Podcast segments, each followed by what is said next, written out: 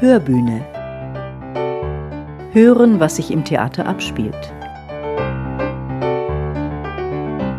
Für Felix Krull ist die Welt eine Bühne und das Leben ein Schauspiel. Die Bekenntnisse des Hochstaplers Felix Krull. In diesem Romanprojekt von Thomas Mann lebt und betrügt Krull nach der Erkenntnis, nur wer der Welt gefällt, wird Gefallen an der Welt finden. Das Theater Heilbronn bringt diesen Stoff nun auf die Bühne, bearbeitet von Regisseur Georg Schmiedleitner und Dramaturgin Sophie Püschel. In der ersten Folge der Hörbühne im neuen Jahr möchte ich Sie nun mitnehmen in diese Welt, in der der Schein das Sein dominiert.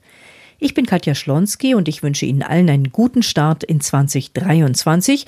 Über Ihr Interesse am Podcast freue ich mich natürlich sehr. Mit Regisseur Georg Schmiedleitner habe ich zunächst über seine Vorliebe dafür gesprochen, Romanstoffe auf die Bühne zu bringen. Ob Falladas Kleiner Mann was nun, Frischs Homo Faber oder nun den Felix Krull von Thomas Mann in Heilbronn. Wo liegt die Faszination? Weil so ein Roman ja auch einen gewissen Reiz hat und das mit dem Theater zu konfrontieren, das ist immer ein spannender Aspekt. Und Romane sind ja auch theatrale Werke und so quasi das einzudampfen und auf die Bühne zu bringen, da reibt sich sehr viel. Und überall dort, wo Reibung ist, ist es ja auch spannend. Und die Figuren werden so plastisch. Also irgendwie macht Spaß, so ein dickes Konvolut, das ja sehr ausschweifend erzählt ist, in 2 oder 2,5 Stunden erzählen zu müssen. Das ist auch eine Herausforderung. Und ja, mir macht das immer wieder sehr viel Freude und Spaß und ist eine spannende intellektuelle Aufgabe auch. Was ist jetzt das Besondere oder die besondere Herausforderung am Felix Krull? Erstens einmal natürlich so eine lange und ausschweifende Geschichte zu erzählen fürs Theater, das ist schon einmal herausfordernd.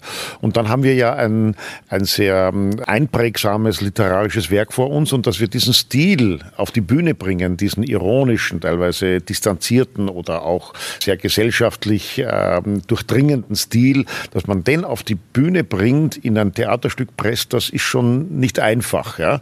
Außerdem muss es ja spannend sein. Wir haben uns dafür entschieden, dass wir halt nicht nur einen Krull haben, sondern dass sozusagen der ganze Theaterabend aus einem großen Krullkopf passiert. Und daher spalten sich die X auf und es gibt mehrere Krulls.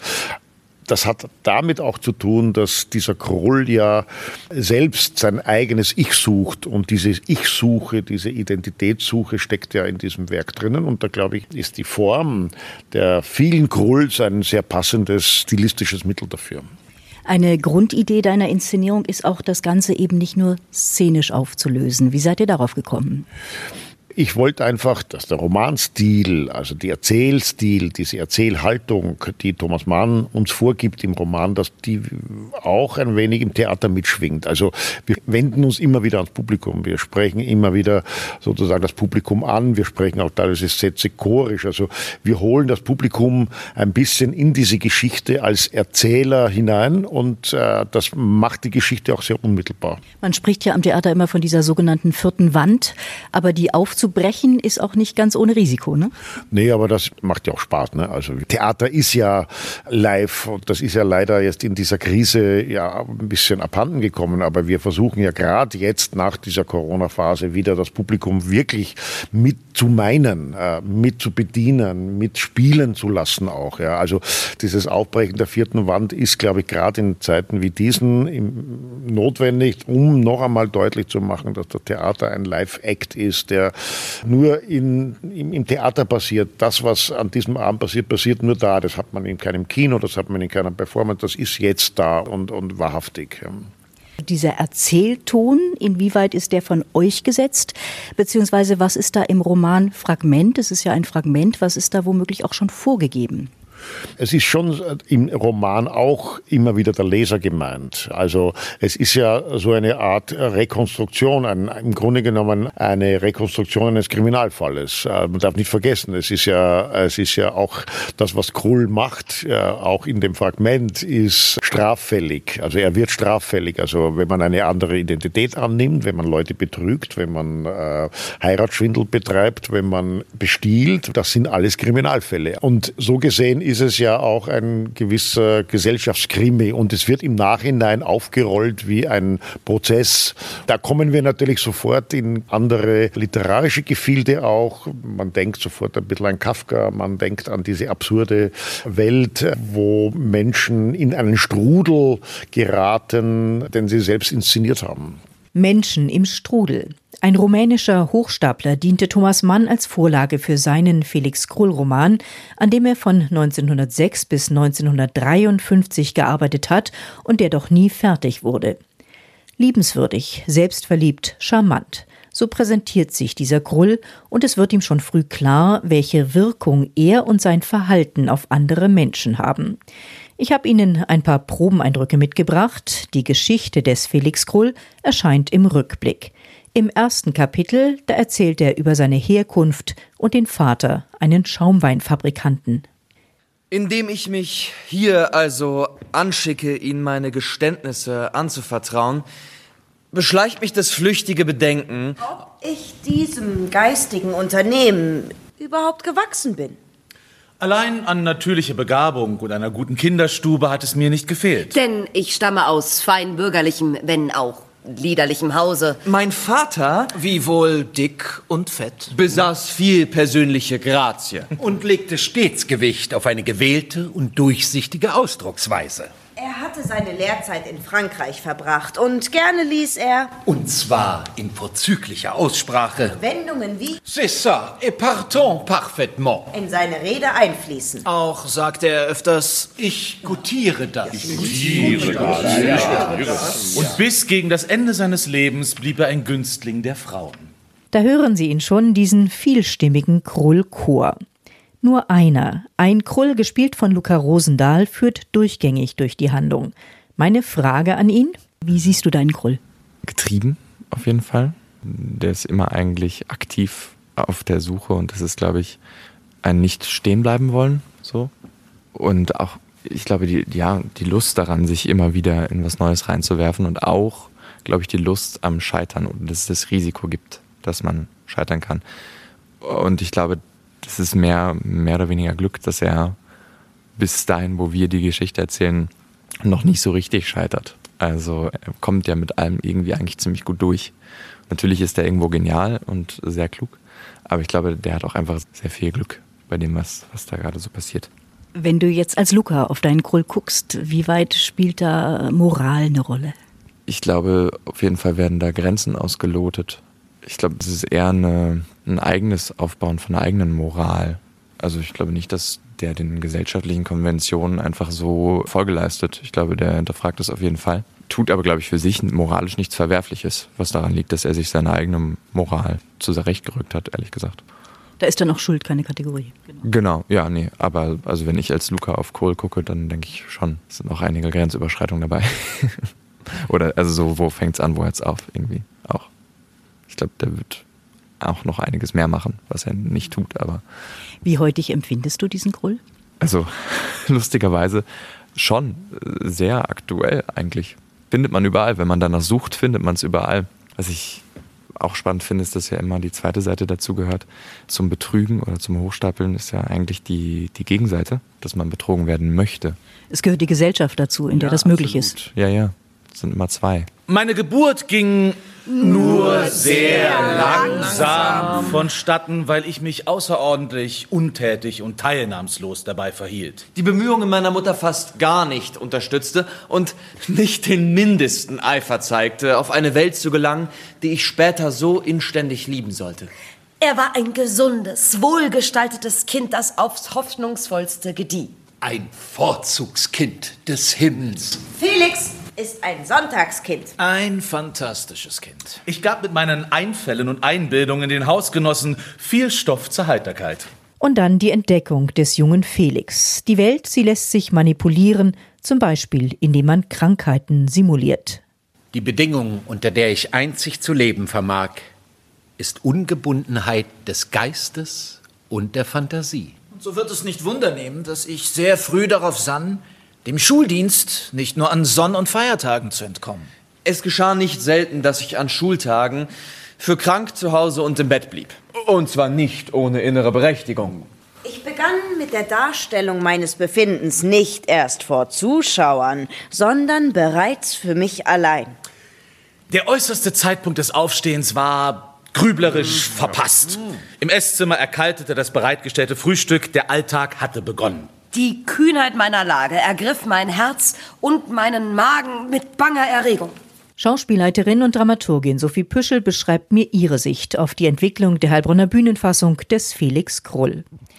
Wir haben uns auf jeden Fall eng an den Roman gehalten und haben versucht, auch respektvoll mit dieser Vorlage umzugehen und auch möglichst diesen Roman auch in seiner Facette und in seiner Spiellust und Spielangeboten, die er bietet, das herauszukitzeln und auch vor allem diese Doppeldeutigkeit, das Spiel mit Ironie und der Humor, der dem Roman ja ganz wesentlich zugrunde liegt, herauszuarbeiten, weshalb wir uns schon früh in der Konzeption dafür entschieden haben, mit mehreren Krulls zu arbeiten, den Krull aufzuspalten auf insgesamt 6 Krulls, dass es zwar auch einen handelnden Krull gibt, der vorwiegend durch die Handlung führt und vorwiegend auch die Szenen anführt, aber dass auch die anderen Krulls immer anwesend sind und dann auch eine Kommentar- und Erzählerfunktion einnehmen und auch ermöglichen, nochmal ganz anders in die Gefühls- und Gedankenwelt des Krulls hineinzuschauen, seine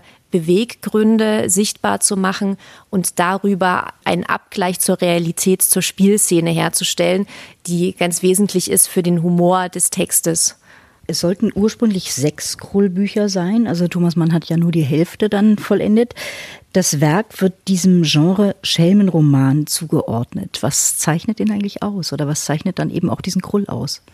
Krull ist tatsächlich, kann man sagen, eine Art Schelm, eine Art Till Eulenspiegel, der der Gesellschaft den Spiegel vorhält. Schon früh als Kind erkennt er, und das ist für ihn aber eigentlich gar kein Problem, dass für ihn die Welt eine Bühne ist, das Leben ein Schauspiel ist, er sich selbst früh schon als Schauspieler begreift und auch merkt, dass er Talente mitbringt, die für den Schauspieler ganz entscheidend sind, dass er virtuos mit diesem Handwerk auch umgehen kann, dass er ein Verführer ist, dass er schnell Menschen auch für sich gewinnen kann.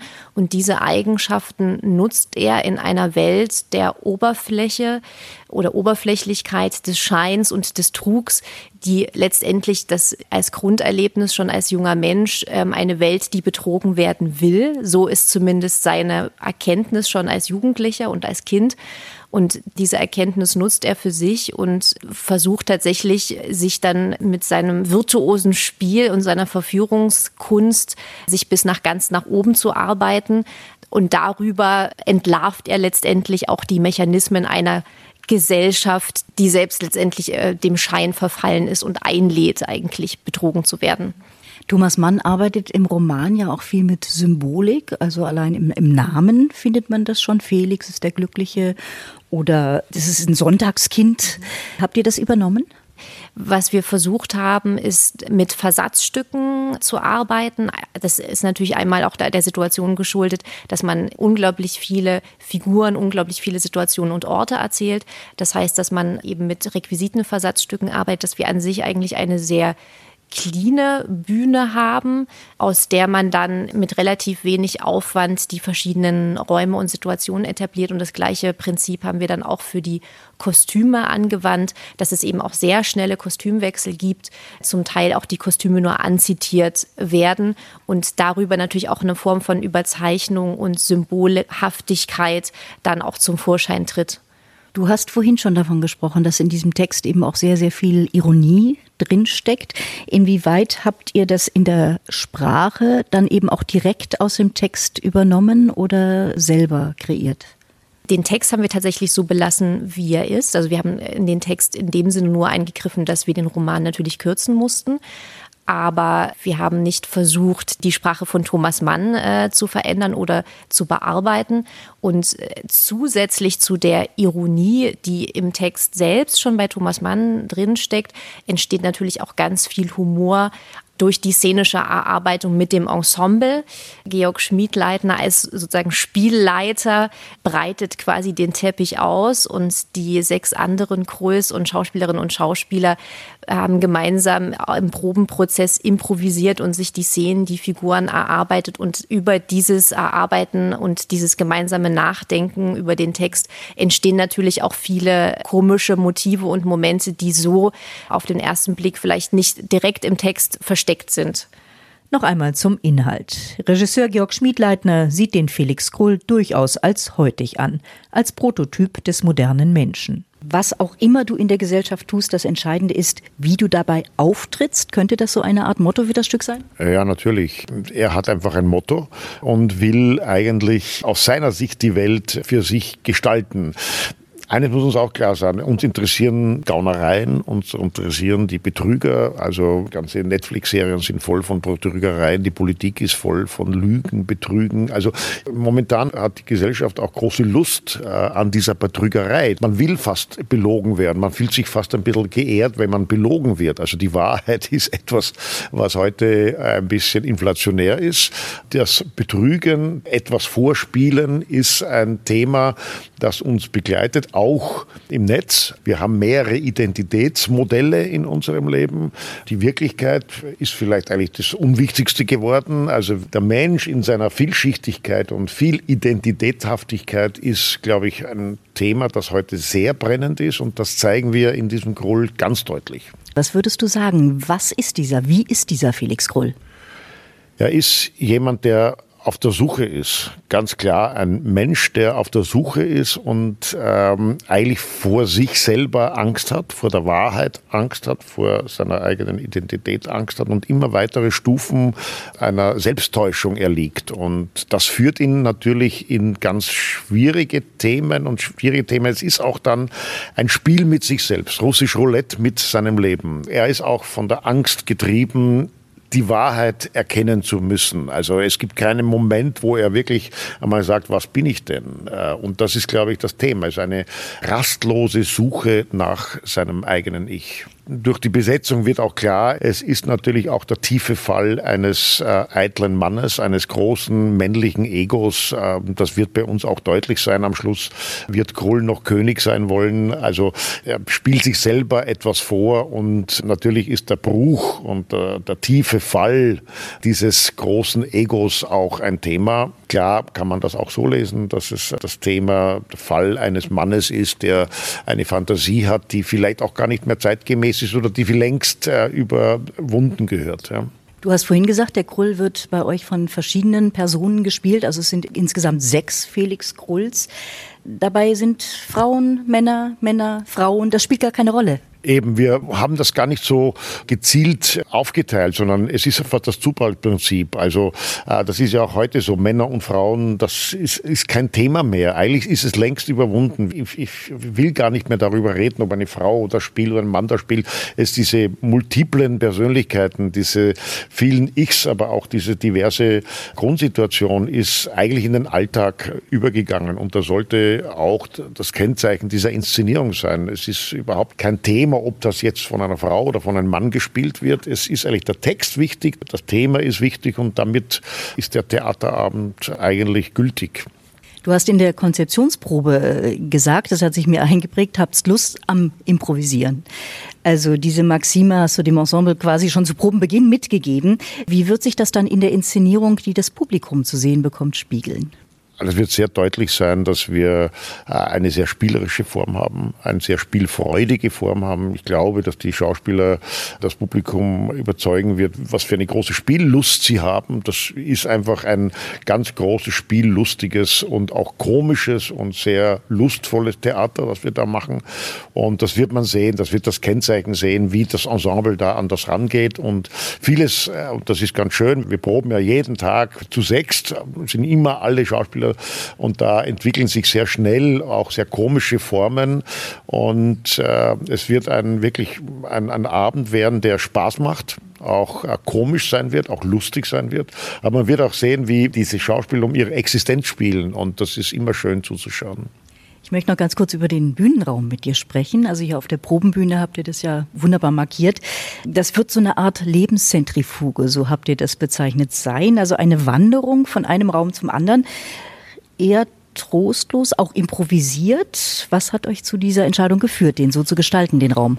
Ja, wir wollten eigentlich einen sehr zurückgenommenen Raum haben, der aber dann letztlich eine Maschine darstellt, also eine Lebenszentrifuge. Ja, und Krull gerät in diese Zentrifuge, die aber auch irgendwo Schall und Rauch ist. Am Schluss fallen alle Vorhänge und sie ist eigentlich ein Gerippe. Also es ist so ein bisschen so auch der Kopf und das Innenleben von Krull in dieser Maschine, der ich suche, sich zu verfangen. Oder man kann auch sagen, es ist ein großer Zirkus, auch das Thema Zirkus kommt vor. Also es ist ein Lebenszirkus, eine Lebensmaschine, eine Maschine, die aber auch manchmal durch diese Wuchtigkeit auch ein bisschen Angst macht, also dass ich sozusagen in dieser Zentrifuge ist auch ein Ich, das sich manchmal verliert oder manchmal in Gefahr gerät, und ich glaube, das ist ein ganz schönes Symbol und ein ganz schönes Objekt für diese Inszenierung.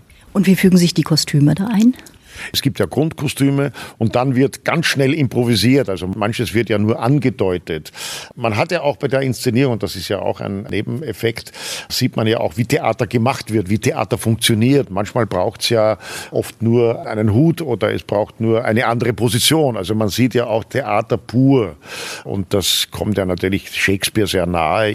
Alle Theaterleute oder auch Regisseure sind ja beseelt und durchdrungen von Shakespeare, dem großen Theater Kraftwerk. Und da war es ja so, dass da auch im früheren Theater einfach ein Schild da stand, Insel, und dann war es die Insel. Also es zeigt auch in unserer Inszenierung, wie wenig es braucht eigentlich, um einen Raum zu schaffen, um Fantasie zu schaffen. Auf das baue ich natürlich auch. Ich baue darauf auch das, was in den Köpfen der Leute passiert. Ja. Es wird Musik geben, da greift ihr in die jüngere Vergangenheit eigentlich zurück, nämlich ihr mottet den guten alten Plattenspieler aus. Es steht ein Plattenspieler und dann wird immer wieder Platten aufgelegt, also so quasi auch das Spiel wird vorangetrieben von den Akteuren, also das ist mir wichtig, dass also eigentlich sollte es so sein, dass möglichst wenig inszeniert wirkt, ja, also dass der Regisseur da auch in den Hintergrund tritt, sondern dass da einfach 6 SchauspielerInnen auf die Bühne treten und sagen, so, wir fangen an, und erzählen einfach eine Geschichte, also dass die Urform des Theaters, so quasi das Licht geht an und 6 Personen erzählen eine Geschichte. Das ist eigentlich das Elementare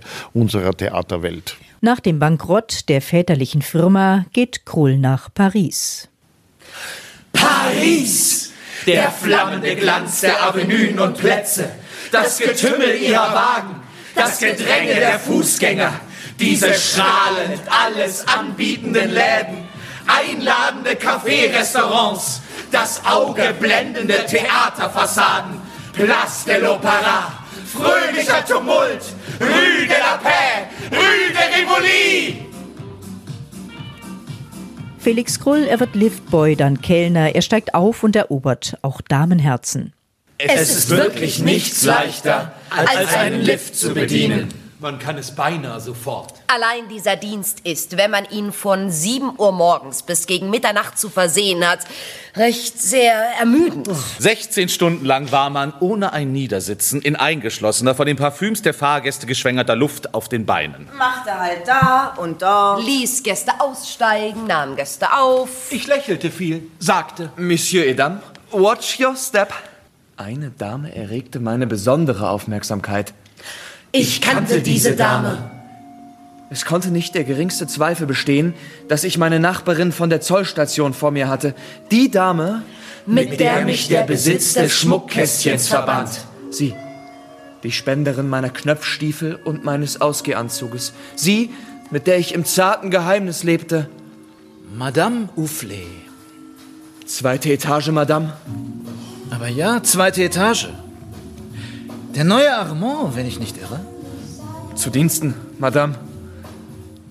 Schließlich macht Felix Krull die Bekanntschaft eines Marquis.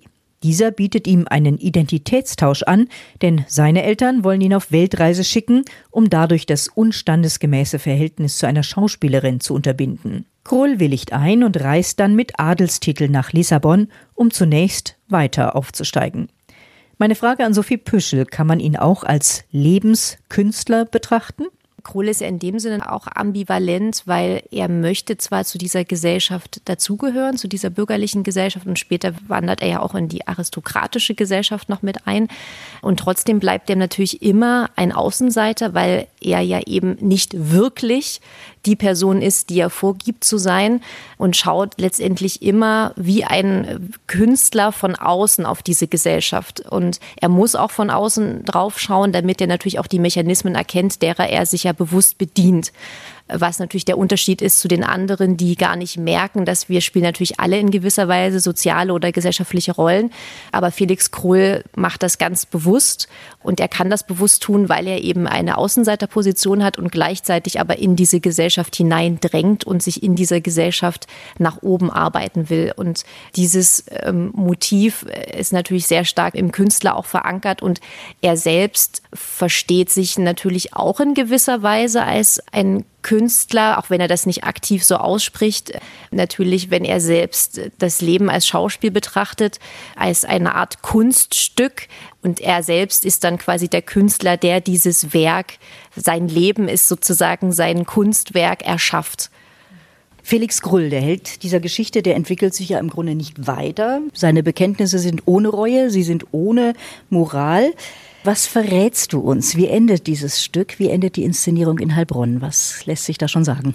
Wir arbeiten jetzt gerade noch dran an diesem Schluss. Ich habe mir zurechtgelegt, dass er immer weiter eine Sucht hat, diese Identitätswechsel auf die Spitze zu treiben. Also er gerät immer weiter von sich weg. Er gerät immer weiter wie ein Planet oder ein Asteroid von seinem Fixstern weg. Und da gerät er natürlich in große Gefahr. Und es ist ein bisschen auch wie Peer Gynt, der immer weiter abdriftet in eine irreale Welt. Und es beginnt damit, dass die Welt eigentlich dieses Ich schon verführt zu einer Art von Abgehobenheit. Ja? Also der wird sich selber zum Ich-Krönen, ja, zum Über-Ich-Krönen. Und dahinter steckt natürlich der tiefe Fall. Ja. Also es ist natürlich eine traurige Geschichte. Es ist wie eine Droge. Also er lebt wie eine Droge, die dann irgendwann einmal ihn zu Fall bringt. Also das ist, wird man sehen, ein übersteigertes Ich. Also eine Welt, wenn die nur mehr aus Ichs besteht, ist es eine furchtbare, traurige und einsame Welt. Also das werden wir sehen. Er wird knapp am Absturz. Dort hören wir dann auf, aber wenn wir das weiterdenken, die Geschichte, dann wissen wir, dass das ein tiefer Fall des Felix Krull wird. Die Bekenntnisse des Hochstaplers Felix Krull nach dem Roman von Thomas Mann. Am Theater Heilbronn, für die Bühne bearbeitet von Regisseur Georg Schmiedleitner und Dramaturgin Sophie Püschel. Zu sehen ab dem 14. Januar um 19:30 Uhr im Großen Haus. Soweit diese Einführung im Podcast. Die nächste Folge der Hörbühne, die nimmt sie dann mit zum Internationalen Theaterfestival animierter Formen, bekannt auch als Imaginale. Das Figurentheaterfestival findet vom 2. bis zum 12. Februar in 6 Städten in Baden-Württemberg, darunter auch in Heilbronn und Eppingen statt. Nach 3 Jahren Corona-Pause ist die Vorfreude auf spannende Aufführungen riesengroß. Also, wir hören uns. Machen Sie's gut. Ihre Katja Schlonski.